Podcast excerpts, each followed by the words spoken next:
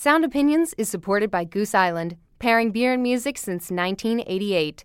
Goose Island Beer Company, Chicago, Illinois. Listen critically, enjoy responsibly. What happened to music that meant something? Like the Who at the Kingdom or Kiss at the Coliseum.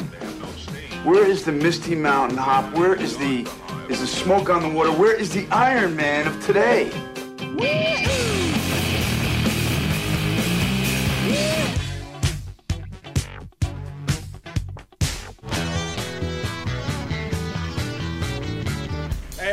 not a test. This is rock and roll. Welcome to Sound Opinions from Chicago Public Radio and American Public Media. I'm Jim DeRogatis, the pop music critic at the Chicago Sun-Times. And I'm Greg Kot. I write about rock and roll for the Chicago Tribune. Today on the world's only rock and roll talk show, we're going to re-examine one of the most important issues in music today, copyright law, with our guest Lawrence Lessig. Plus, Greg and I will review the new album from Alejandro Escovedo, and it's Greg's turn to edit a track to the Desert Island Jukebox. You're listening to Sound Opinions, and time now for some music news.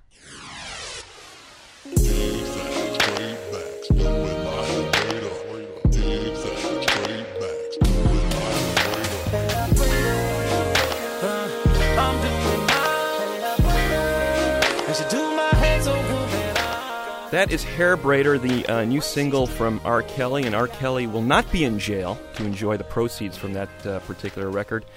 The biggest legal proceeding in the music world since the Michael Jackson child molestation case in 2005 has ended in Cook County Court in Chicago a few days ago. R. Kelly acquitted on 14 charges of child pornography by a jury after about seven hours of deliberation. The five week trial at an end uh, mesmerized a good part of uh, Chicago and the music world. R. Kelly, the biggest single name in R&B of the last 15 years as a singer, producer, and songwriter, has had his hand in over 40 million record sales in that time. Could have gone away for a long time, 15 years in prison had he been convicted, but he was acquitted on all charges. And uh, my partner on this show, Jim DeRogatis, his reporting led directly to the indictment of R. Kelly in 2002, and Jim also testified at the trial. Jim, what was your perspective from being inside this case and at Cook County Court while this was going on? Uh, Greg, I got to say, it was the hardest single thing I've ever done as a as a professional in journalism. Yep. It was a, was a heck of a couple of weeks. I think the first time I've only missed a radio show in our long history That's together. True. Thank you for covering for me there, buddy. I owe you ten bucks. um, I did not testify. I was compelled to appear in court under the threat of a six month contempt of court charge in jail. I could have gone to you jail. could have gone to jail before R. Kelly, and instead I relied upon my First and Fifth Amendment protections uh, because journalists can't do their job if they're forced to testify. Why was I there? I mean, because the tape that got him indicted on originally 21 counts of child pornography surfaced in my mailbox. I think Greg you know, it's not really right for me to give my feelings on this verdict. I think the thing that's going to be extremely interesting is when Kelly's next album mm-hmm. comes out in, in late July or early August, it's scheduled, is how the music world reacts because it was not this one case of uh, of one alleged teenager on, on this videotape and Kelly.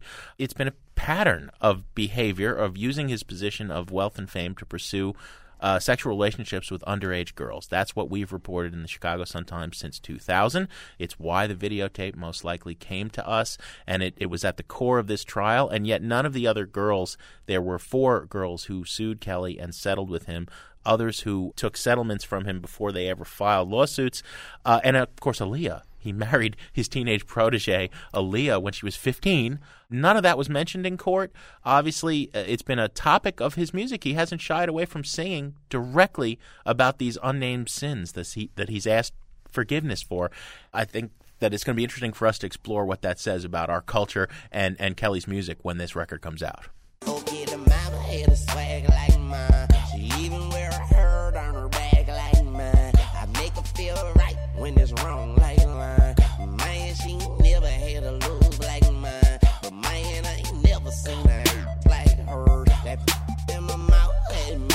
for words. So I told her back it up like burp, burp. And I made that air jump like jerk, jerk. And that's when she say I'm look like a lollipop. Oh yeah, i she say I'm like a lollipop.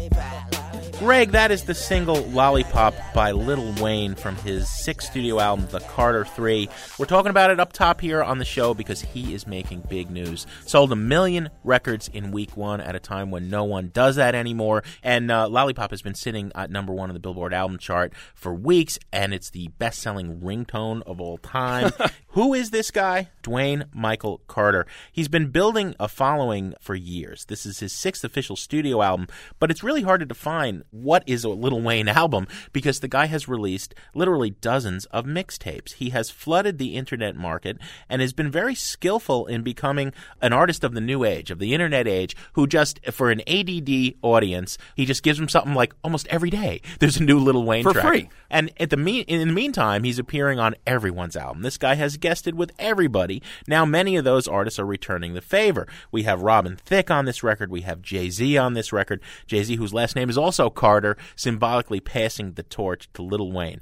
Weezy is his nickname, in part because of that sing-song, laconic rapping style. He he sounds like New Orleans. This is very much the embodiment of a New Orleans artist.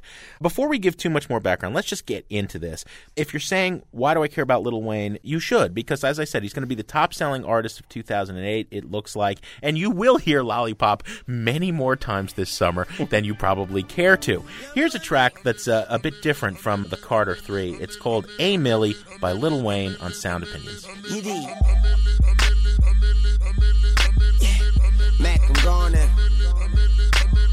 A millionaire, I'm a young money millionaire, tougher than Nigerian hair. My criteria compared to your career just isn't fair. I'm a venereal disease, like a menstrual bleed through the pencil and leak on the sheet of the tablet in my mind. Cause I don't write, cause I ain't got time. Cause my seconds, minutes, hours go to the almighty dollar and the almighty power of that ch ch ch ch chopper. Sister, brother, son, daughter, father, motherfucker, copper. Got the Maserati dancing on the p- Pop it, tell the coppers, ha ha ha ha. You can't catch them, you can't stop them. I go by them goon rules. If you can't beat them, then you pop them. You can't man them, then you mop them. You can't stand them, then you drop them. You pop them, cause we pop them like Orville Redenbacher. Motherfucker, I'm ill.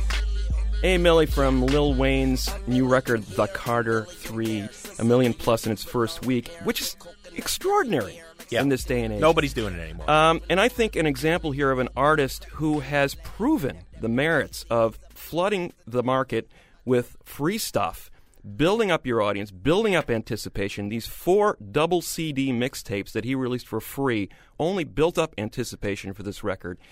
And the marketplace has responded by buying it in droves. What's going on here? Lil Wayne, you would expect, would make a record a little bit different from these mixtapes. These mixtapes are sort of thrown together, hodgepodge of recordings that he's done in the studio over the course of the last three years. well, he's a great freestyler, and the mixtapes give the sense of I'm just giving you stuff off the cuff. Yes, I, I went into the studio this morning and I uploaded it this afternoon, and here it is. You know, much of the Carter Three sounds very much like Lil Wayne just sort of doing his thing. He's working with some very high-profile producers. He seems to be mixing and matching styles here. He's got the vocoder auto-tuned vocal that's all over R&B and hip hop radio on on that song "Money," for example. Lollipop uses a little bit of that as well, so he's trying to fit in with the marketplace there.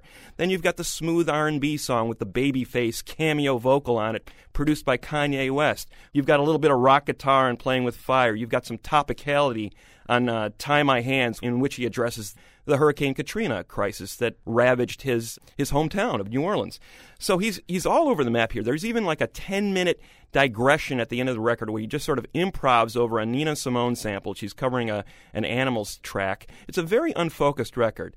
I love his rapping style. You know, not only did he inhale the bong, I think he swallowed it. Yeah. You know, that's the way he sounds. You know, it's a bullfroggy kind of voice. He's very distinctive. He loves to play this I'm an alien, I'm a Martian. On, on that song, uh, Phone Home, he's playing E.T. I am not of this planet. I Which- dropped down to teach you how to do hip hop a noble tradition among really inventive black artists. I mean, George Clinton played it, Sun Ra played it. Yeah. It's a little harder to accept Little Wayne in that role because, Greg, I, I disagree with you. I don't think this is that much off the cuff. I think this is very very carefully marketed by the record company to hit every demographic possible. Well, that's true. You got Robin Thicke on here, the up and coming uh, R&B star who's the son of Alan Thicke from TV, right? To- For the soccer moms. Right. And then you've got some gangsta violence that, that's just obviously like, you know, we don't want to leave the 50 Cent fan out. And then you've got some really inventive stuff like the two Kanye West tracks I think are incredible. And Lollipop musically is really a pretty amazing track. But we come down to the subject of the lyrics. You know, as Jon Pareles wrote in the New York Times, he can't even be bothered with a double entendre. He's got a single entendre. I'm I'm disappointed in this record, Jim. I mean, all the hype. I, I'm a fan of the mixtapes. I don't see this as a whole lot different from those mixtapes. I was hoping for a cohesive statement about this guy as an artist. What he's done is given us a more a more highly produced, more polished, multi-million dollar mixtape. And there are some great high points on this record, but there are also some really serious low points. So on the patented Sound Opinions rating scale, buy it, burn it, trash it. I'm going to have to give this a burn it. Uh, it's a very half and half proposition for me. I agree with you. It's a burn it. You're listening to Sound Opinions, and if you do so regularly, you know Mr. Kot and I have been grappling with the issue of copyright law and how it plays into what's happening in music across the boards. The most illuminating interview we've ever done on that topic was with law professor Lawrence Lessig, and we thought it was high time to bring it back for a second listen. They say they never really miss you till you dead or you gone. So on that note, I'm leaving after the song. So you ain't gotta feel no way about Jay so long. Let me tell you why I'm this way. Hold on. I was conceived by Gloria Carter and Adnis Reeves, who made love on the sycamore tree, which makes me a more sicker MC. My mama would claim at 10 pounds when I was born, I didn't give her no pain.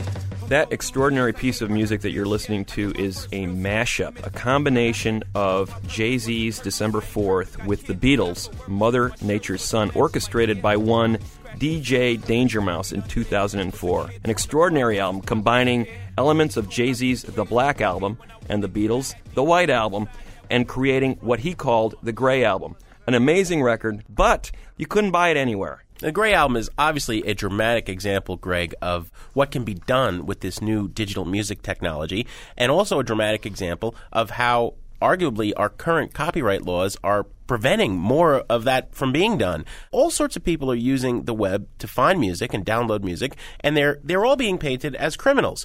We wanted to try to inject some sanity into this debate since nobody from the kid on the corner to the Supreme Court justice really understands what's going on. We have the one person who does. Stanford University law professor Lawrence Lessig is the founder of Creative Commons, an organization that's trying to improve existing copyright laws, and he's the author of three of the best books about the way the internet is changing everything in popular culture. Professor Lessig, welcome to the show. Thanks for having me. Let's start out talking about this DJ Danger Mouse record, the Gray Album. It's illegal under current copyright law. That's right. And this kind of digital remixing is the distinctive feature of what these technologies will enable and encourage.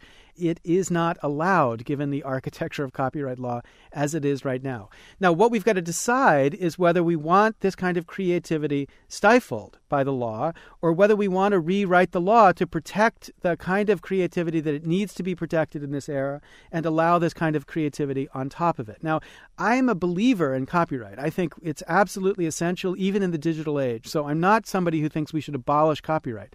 But I do think that copyright law as we have it right now was written for last century's technologies. And what we've got to do is to adjust it, make it make sense in the 21st century so that it encourages the kind of creativity the 21st century encourages. Let's take a big step back, Professor. It was not always so, uh, copyright in music. In fact, it's like about 100 years old, right? I mean, folk songs were passed down, and uh, the notion that this is my intellectual property and I own it, that's like brand new in the scope of time, right? Yeah, that's absolutely right. And this is one of the things that's, I think, most important. You know, we have this image that copyright's been around forever. And in a sense, you know, it's been around since the birth of the Republic. So that's forever for us. But the nature of copyright and the scope of copyright has radically changed over the last 200 years. And, and music is a perfect example. Now, I think it was a mistake that music wasn't effectively protected uh, for many years. So it's a good thing that you give copyright to musicians. But you've got to watch the detail and the way that music gets protected. So at the turn of the century, composers of music had a copyright in their composition. But once the composer uh, authorized somebody to record the song, anybody else in the world had the right to record the same song so long as they paid a relatively low statutory fee. This is how cover albums are, are Mm-hmm. made. And that right encouraged lots of other artists to become musicians because they could record popular songs and then add one or two of their songs onto the album so that people began to learn their distinctive kind of creativity. And that was fundamental to the growth of music industry for most of the 20th century. In fact in 1967 when a bunch of people came before congress to try to get them to abolish this mechanical right um, the RIAA and other music publishing companies defended the right as essential to the growth of the record industry, and they argued that it was essential that there was, quote, non discriminatory access to the underlying creative work so that you would encourage the kind of creativity and diversity on top of it. The 21st century equivalent is sampling, right? So you want to take a couple seconds from one song and you want to remix it with another song. Well, in the Sixth Circuit Court of Appeals, which is the court covering, the federal court covering, uh, for example, Ohio and Michigan, the court has held that it's piracy, quote unquote, to sample even one second of another recording without the permission of the original copyright owner. So you have no equivalent freedom at all, and you can't license it, there's a compulsory right to license it, to engage in the kind of creativity that's natural to this technology, even though the equivalent in the last century was both explicitly authorized in the case of covers or essentially permitted through a doctrine called fair use if you think about the evolution in the context of jazz of the ability to remake other people's work or even folk music the ability to remake other people's work. So the point is we don't even have the same type of freedom today that we had in the 20th century. And again that's in my view because we've been captured by a kind of extremism in the intellectual property regulation space that is producing the stifling of new innovation relative to existing interests of existing creators. It's a fascinating point. Think about it uh, the blues musicians who, with a guitar, were basically consistently reinterpreting songs that have been passed down for centuries. And I'm wondering if it's just a matter of the people in power looking upon this new wave of technology and, and saying, well, th- that's not a musical instrument. You're doing something that's somehow lesser and therefore it doesn't deserve protection under I'm thinking of the copyright the, laws. The ruling in the famous Biz Markie uh, case. New York rapper uh, Biz Markie samples three seconds of backwards piano dissonant intro, not even the hook, to uh, Gilbert O'Sullivan's "Alone Again Naturally." And the judge who ruled in that case, he was so clueless about music and the way music is made and what music is, he had to stop at one point and ask the lawyers to define for him R&B. And then he puts out this ruling that says, and I quote Exodus, "Thou shalt not steal." And you know, know. it's mm-hmm. insane. Yeah, I mean, I think it's exactly that's exactly the case that they look at this form of music and they don't really see it as a kind of music, right? And the thing to recognize is that every generation looks at the next generation's form of music and says that's not real music, right? Um, because we're all stuck in the conservative view of our present culture. But free culture has been about the right for the next generation to make it by either demonstrating how they are really artistically creative and therefore worthy of attention, or at least having the chance to fail at making that showing. We've never used the law to block the next generation's form of creativity, but that's what we're doing in this case in particular. You know, I, um, I interviewed Jeff Tweedy about this issue in particular, and, and I described this decision in the second in the Sixth Circuit that blocked the ability of people to engage in this kind of sampling, and he had an instantaneous response where he said racism you know. And mm. now that's a that's a very strong charge to make but i think it's not racism in the sort of overt sense where you're saying i'm going to try to hold back a particular group but it is a, a product of the kind of segregated cultural life that we live in right? So that one form of music develops that white people have in some sense no direct connection with most of the time and they don't even recognize it as art or recognize it as creativity. But african americans have you know an experience to this type of culture which is not just happens to be art, but it's also a way of expressing and re-expressing their past that's extremely significant to them, but but most of the rest of the world is just oblivious to it. We're going to be right back with more of our discussion with Lawrence Lessig, plus a review of the new album from Alejandro Escovedo. That's in a minute on Sound Opinions from Chicago Public Radio and American Public Media.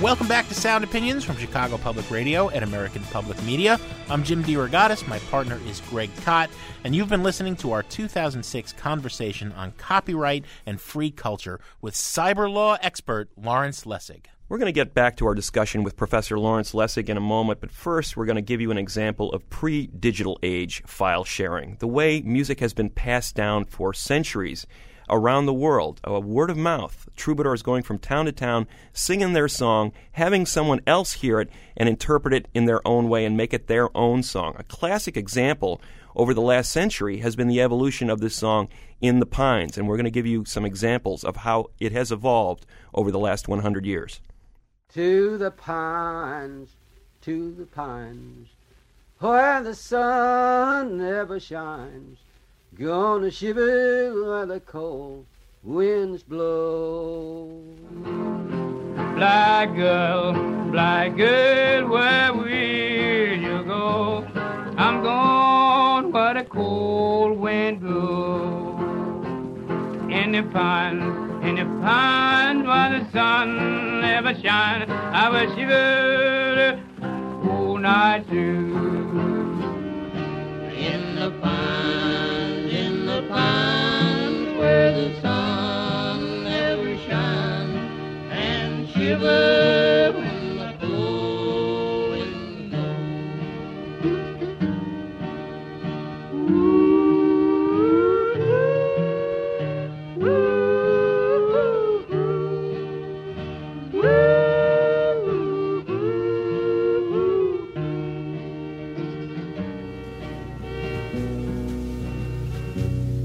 in the pines, in the pines,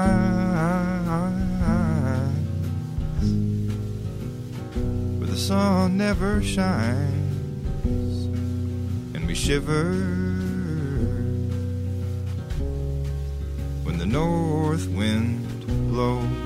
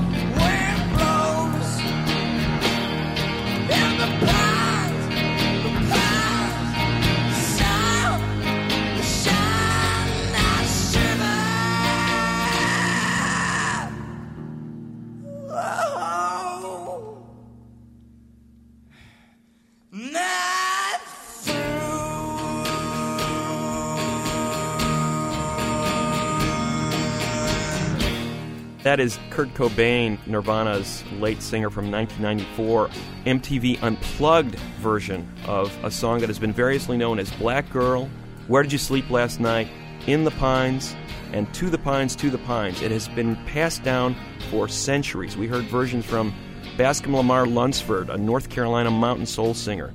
We heard Leadbelly's version a bunch more, and there's footnotes at the uh, Sound Opinions website that'll steer you through the morass of this song that has been passed down by word of mouth through the ages and, and reinterpreted as something that you see less and less of in this day an age of more rigid copyright laws. Yeah, it isn't that cover songs are illegal, but in this case in particular, when you hear the Dead doing their version and Cobain doing their version, everyone was recreating that song, taking the raw material and reshaping it, which is what a lot of people say electronic artists are doing when they're sampling. Professor Lessig is arguing the case that that kind of creativity is no longer allowed, that sense of word of mouth reinterpretation, the consumer becoming the creator, is not allowed in this present digital age copyright law environment. Exactly. We talked a little earlier in the conversation with Professor Lawrence Lessig about creativity being stifled, artists being stifled. We also wanted to ask him about how the consumer is being affected.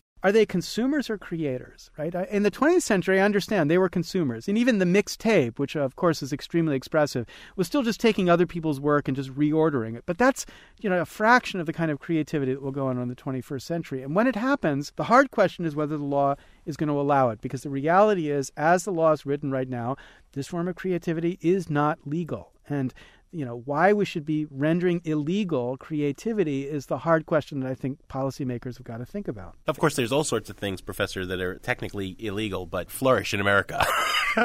yeah, you know, and here's the here's the boring law professor in me, right? I think it's Uh-huh. awful that kids engage in behavior all the time in all sorts of contexts that they self-consciously know is illegal, and yet they think, well, this is just the way we live.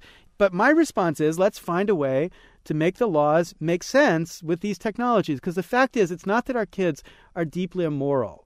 It's that the law renders their behavior illegal in a way that does not make sense in the 21st century. You know, one of the names we hear a lot about in this discussion is Napster, the first peer to peer applications where people would download music, or rather, illegally download music according to current copyright law. Professor, you fought on behalf of Napster before the Supreme Court. Tell us a little bit about your argument. I've actually had lots of second thoughts about what's the best strategy for arguing about this issue because the vast majority of people, when they hear about Napster and about Grokster, hear about technologies that enable people to copy other people's content without their permission, copyrighted content. And for most people, they think that's wrong. And uh, I understand why they think it's wrong. And in fact, I don't think peer to peer technology should be used to violate other people's copyright. But when I was that- involved that- in that's the- a point, Professor. Before you go on, we should make crystal clear. You don't think it's fair for me to log on to the computer and I don't want to buy the new Madonna album. I'm just going to download it because I'm cheap. That's wrong. You're Yeah. against that. yeah, it's wrong. I mean, I'm using the strong words as possible. It's wrong. It's illegal. It's immoral. All of that. I don't think you should do it. Period. Um, but when we argue, when we were arguing about the Napster case and we were arguing about the Grokster case, the reason we supported Napster and Grokster, I supported Napster and Grokster, was an esoteric legal question. And the legal question was should the courts or should Congress decide which technologies are allowed and which are prohibited? And the principle that I still believe in, that uh, the Sony Betamax case announced in 1984, was that when a new technology comes along that alters the way content gets distributed, as long as it's not solely usable for illegal purposes, it's a problem for Congress, not for the courts. Now, I think that's a great thing because the idea that a federal judge would sit there and decide which new innovations are going to be allowed and which ones are not is terrifying to me. I mean, these are like Soviet planners with better calculators and better lighting, right? I mean, it's outrageous to imagine judges involved in this process. So that's why I was animated to say, no, no, no, this is not, it's, this is not a decision for courts. It should be left to Congress. But the problem with that argument is that you know 90% of the world doesn't even understand that's what the issue is about. 90% of the world thinks that when you stand up and you defend grokster you're defending people taking content without the permission of the copyright owner.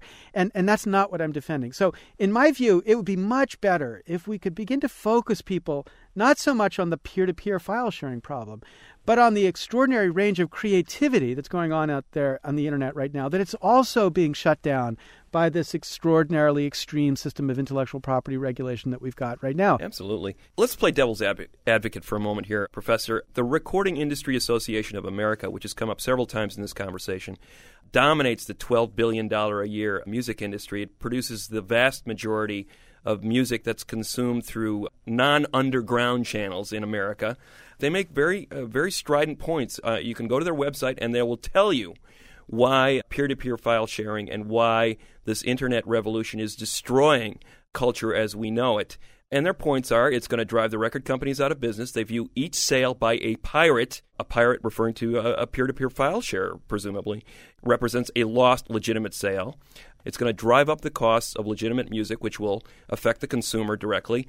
And it will drive artists to look for other vocations that actually pay because they're no longer getting paid. Songwriters, producers, singers, musicians are no longer getting paid royalties from these lost sales. How would you address these very passionate points that the recording industry is making about its dying business in the light of what's happening on the internet right now? The existence of peer to peer file sharing at the level at which it exists right now is what is driving the legislative policy of extremism in intellectual property. It's because they can point to this behavior that they're able to get Congress to do whatever they want to expand the reach of copyright in a way that stifles new innovations. But I mean, there's a lot of Im- important points in what the RIAA is saying, and I don't disagree with everything that they're saying, but let's focus on, first of all, who they are. They're not the Artists Association of America. Right. They are the Recording Association of America, right? So they're already talking about the middleman. Now, in some sense, the middleman has never been a great uh, supporter of the artists, right? So the publishers and the recording industry, they obviously have interests that are not necessarily the same interests as the artists. My favorite copyright scholar, Lyman Ray Patterson, he loved to say that you know the relationship between the author and the publisher is the same relationship as the cow to the uh, cattle rancher, right? I mean, of course, they both have an interest that sounds some ways the same, but it's also fundamentally different.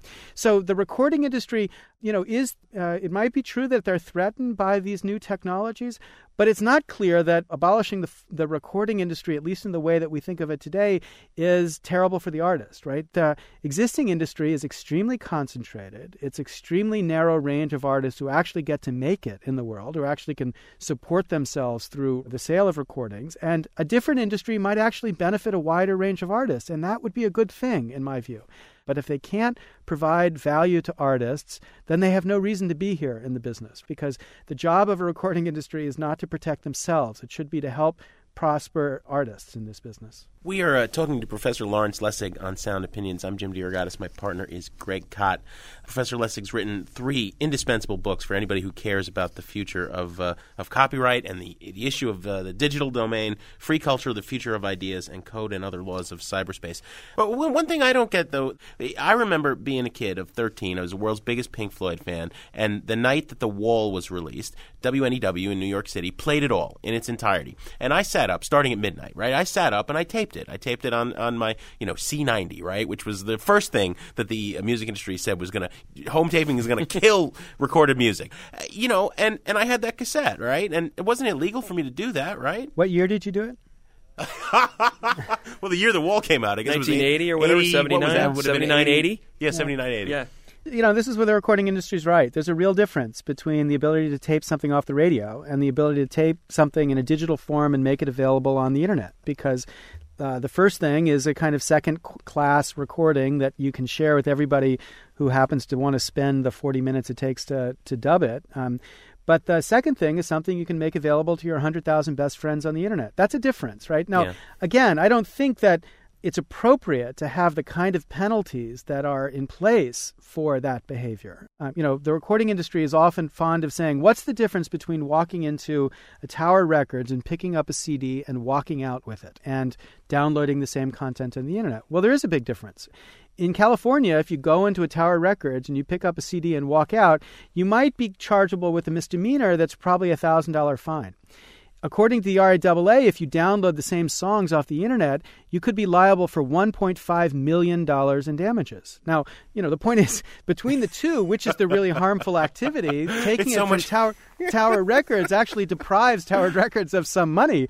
But Yeah. down the internet, it's arguable whether it harms anybody. So the point is, I don't think the penalties are appropriate. And what the penalties mean is that every time they sue somebody, absolutely the lawyer will say the best, that the only thing you can do is to settle. Well, a good place to wrap up, Professor, might be whether realistically we are going to see this change in our lifetimes. I mean, you have a good read of the courts. You've argued before the Supreme Court. Where are we going, and how is it going to get resolved? Are the courts going to make sense of this? I think the place to look is not the courts. The place to look is in the in the computer hard drives of millions of American kids right now, right? So the Pew Trust released a study that said 57% of teenagers had produced and shared content on the internet. I'm not talking about peer to peer file sharing of illegal content. I'm talking about creating content which they've shared with others. That kind of creativity is inherently unstoppable. And the only question we should uh, answer is whether that kind of creativity will be legal or illegal. Now, I think we could craft intellectual property laws to make that kind of creativity totally legal under the law and also protect artists. But the real place to look is where that energy, that kind of creativity, is exploding and ask the question whether our courts and legislatures will catch up to it. Now, I think eventually they will. But the problem with all wars of prohibition, which is exactly what this war is, is that there's extraordinary costs in the interim. And the costs are not just to the recording industry, the costs are to creators, like the samplers who are blocked from being able to release legal content, and our kids who are blocked from being on university networks because it turns out they had some kind of file sharing technology on their computer. There's an extraordinary number of costs here that are not being considered, and it's much more significant, I think, than the cost to a relatively small industry. You know, $12 billion industry is nothing in the scale of the United States economy, Right. and it's nothing compared to the industry of, you know, computer technology and broadband t- services that could actually be benefited by a more balanced intellectual property regime. So, so let's say the industry comes to its senses, uh, Professor, and names you the head of Sony or EMI tomorrow. Oh, wow. What would you do to save this dinosaur from uh, sinking up to its neck into the tar pits of, of the past? What What do you think it should do? I think one thing it should do is encourage participation with their the work of their uh, of their artists. So I think that they should be totally open to the idea of en- uh, encouraging kids to remix the creative work of their artists, at least non-commercially, right? You should be releasing your content in a way that says you want to take this and do things with it non-commercially, remix it. That's totally fine. Now that's different from saying you're allowed to peer-to-peer file share it. I'm not saying they should give they should give people the rights to do that, but they should encourage the kind of creative work that the technologies are allowing. That's one. Number two, they should encourage artists to experiment with different ways of producing and sharing their content. I mean, we at Creative Commons we had a license that encourages this kind of sampling and remixing, and Gilberto Gil, who's one of the most important Brazilian musicians, a fantastic artist, um, wanted to release his content under this license, and his record label wouldn't let him because they owned all the rights and they refused to allow this kind of experimentation. And if I were head of Sony um, or uh, BMG, I would back away from the insanely harmful uh, technologies, DRM technologies that they're bundling into their content, which only makes you know consumers more furious with their record labels, not more. And those willing to those, those are the law. programs that make it impossible to uh, to duplicate the CD, to play it in some cases in Booby your, in your computer. You know, I just don't know how a company like Sony BMG could think that they would uh, be able to release this product, which essentially places viruses on top of computers all around the uh, uh, world, and get away with it. Thank you very much, Professor, for being our guest on Sound Opinions. I appreciate you having me. Thanks. If you have a comment on the world of music, give us a call on our hotline 888-859-1800 or email interact at soundopinions.org. We'll be back after a short break on Sound Opinions from Chicago Public Radio and American Public Media with a review of Alejandro Escovedo's latest album as well as Greg's Desert Island Jukebox pick.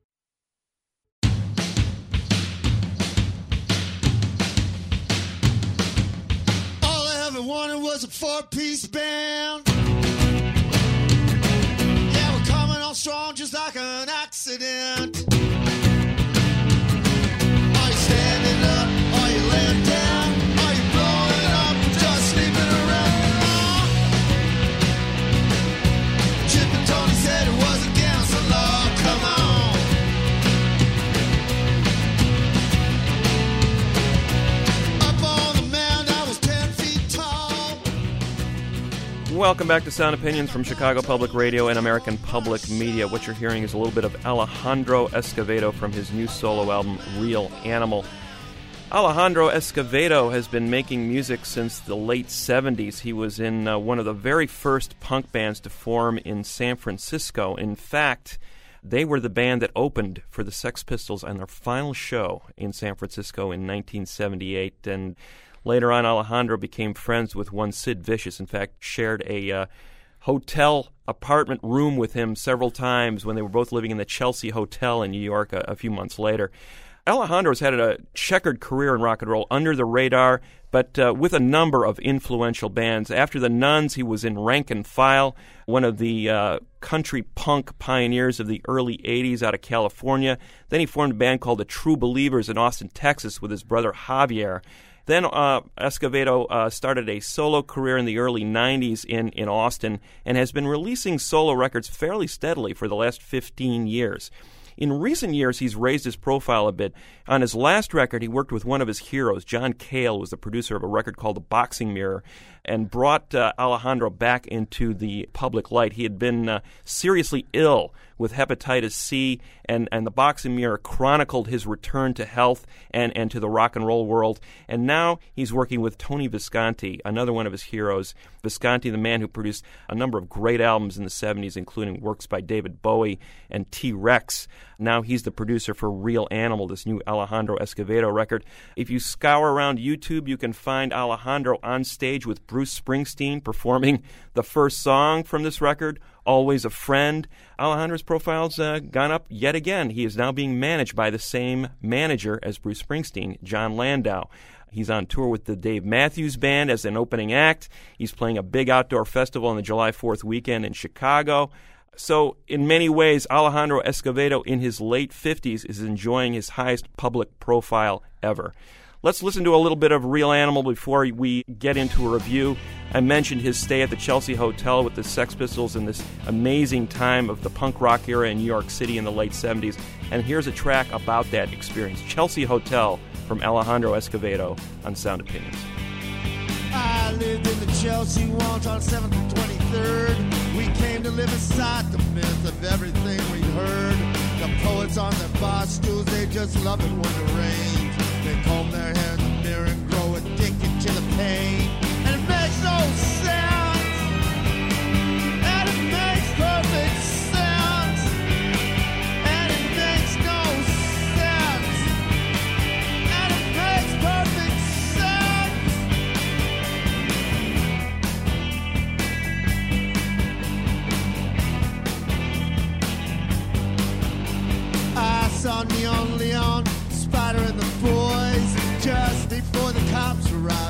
off with the noise.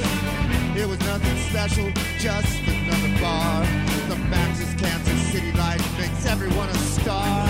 And it makes no sense. It makes perfect sense.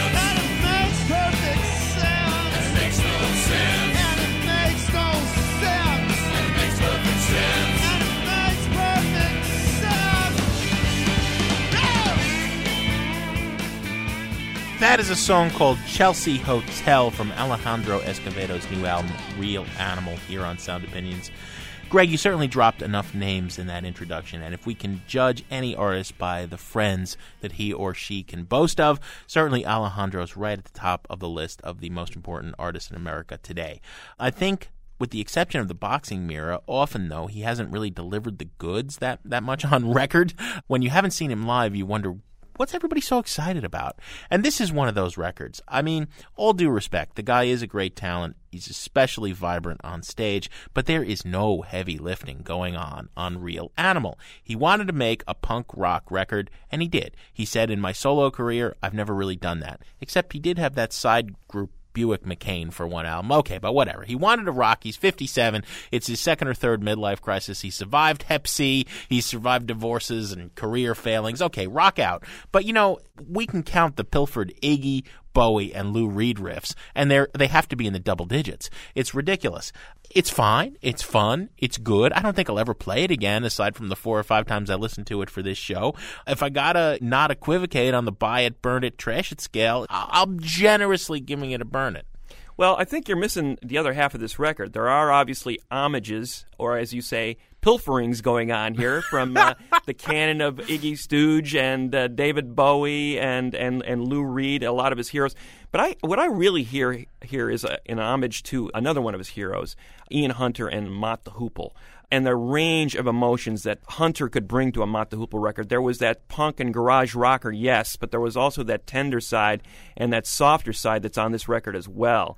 And I think more in terms of the emotional temperature of this record, it's more in keeping with a with a classic Mott the Hoople record or one of those early Ian Hunter solo records. You know, you can hear that sort of sense of emotion in a, in a, in a track like Slow Down or Hollywood Hills. No, sensitive boys, turn your amps Sensitive up loud. boys, I yeah. know, I know. You know, and I think that there's a quality there that very much in keeping with that with that. yeah, but Hunter you're going to tell me catalog. there's anything on here that you haven't heard a hundred thousand times before? No, because it's his story. Now he's telling his story, and, and what's, what what sets it apart? It's his story. It's very specific. The details are very specific to his life.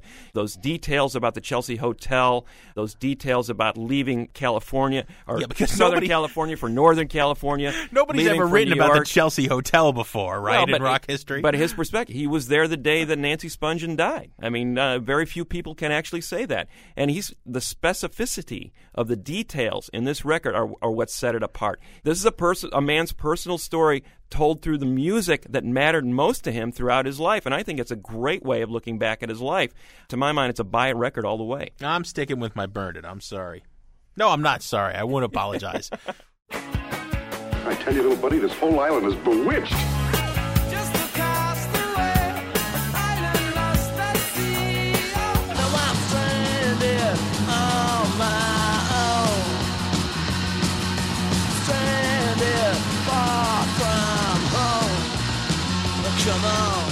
Remember, we were shipwrecked together. Stranded, I'm so far from home.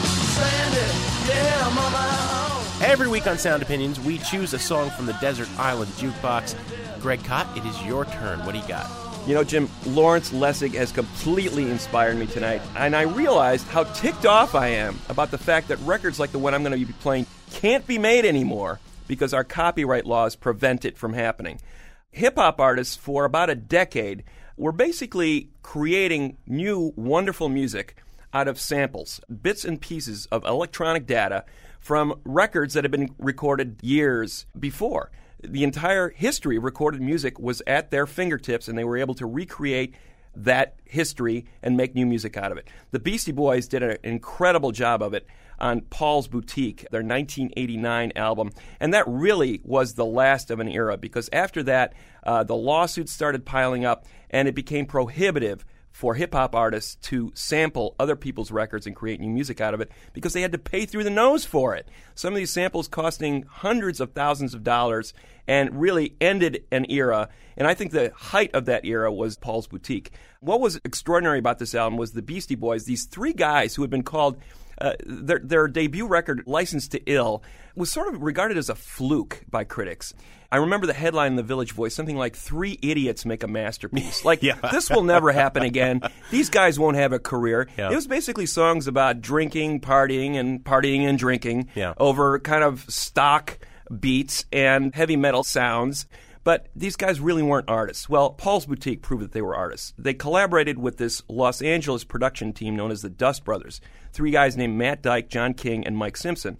And these guys were ahead of the curve in terms of taking samples and blending them together. They were sort of the West Coast version of the Bomb Squad, the a groundbreaking hip hop production crew that was working with Public Enemy on the East Coast.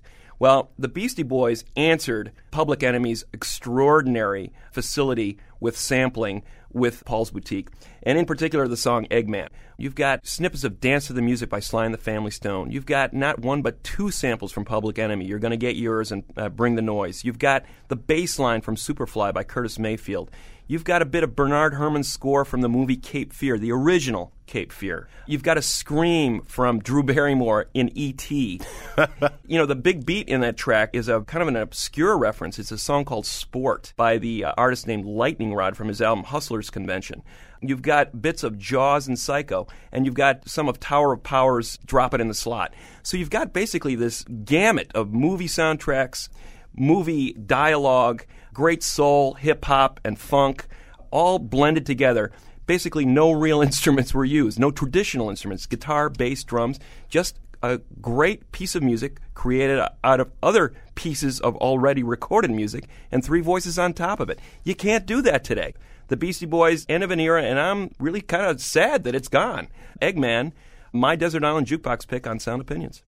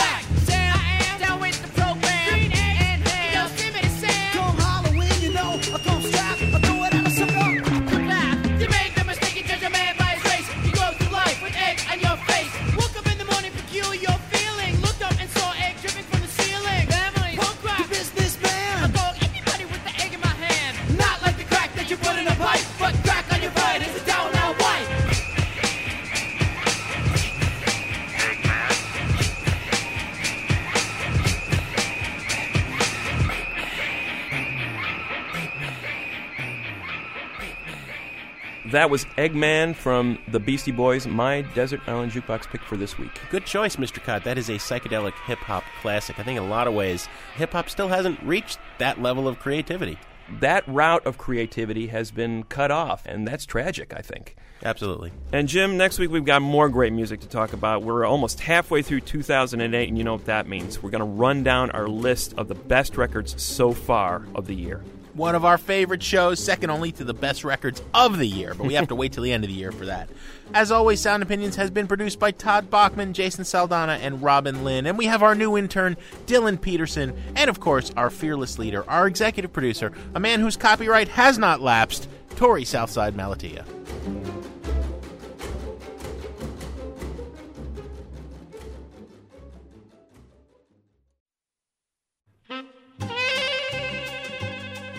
On Sound Opinions, everyone's a critic, so give us a call on our hotline 1 888 859 1800. Press, press like busy every time that I phone. Buzz is the longest talker I ever known. Buzz, buzz, I've been trying hard to reach him all day. Buzz. New messages. Yeah, hi, this is Mike in Des Plaines. I listened to your uh, songs about summer show last week, and one thing that occurred to me was, in my opinion, the best song about uh, summer is uh, "Summer in the City" by Love and Spoonful. It wasn't even mentioned. I think you guys left it out on purpose just to see uh, how many people would respond and complain the way I have.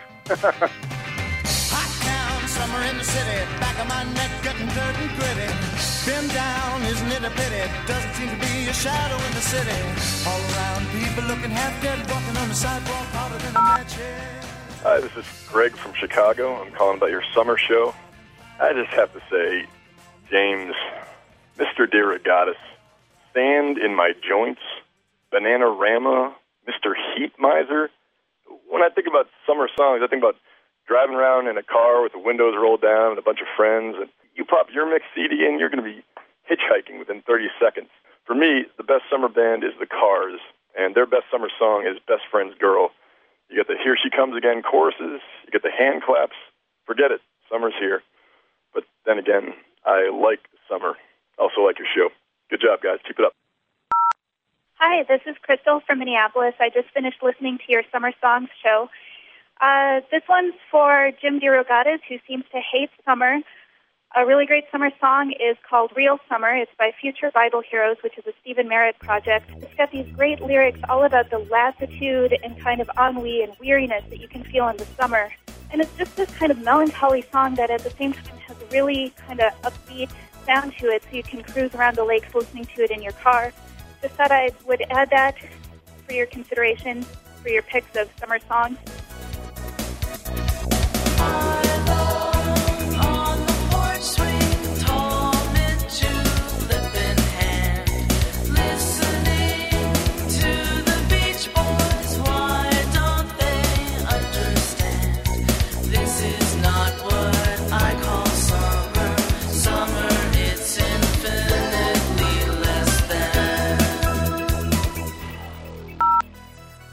Hey there, gentlemen. This is uh, Jim from Chapel Hill, North Carolina. I uh, just wanted to leave a comment on the Songs of Summer's broadcast. You had briefly mentioned uh, Double Nickels on the Dime by the Minutemen, and I would offer that almost any of the Minutemen or Firehose albums uh, would qualify as summer music. There, it was nothing more playful during my mini ramp skateboarding days as Double Nickels on the Dime for that eclectic, funky, never quite mastered again sound of Mike Watt, D. Boon, and Hurley uh, going to town. The uh, rhythms were tight, the music was crazy, and the lyrics were even crazier. See, my position was here.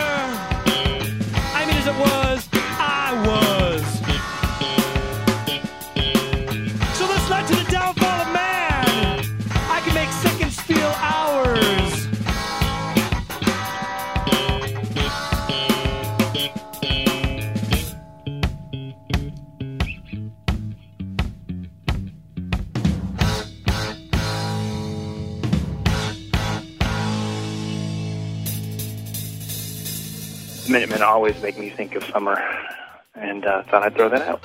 Thanks for your show, guys.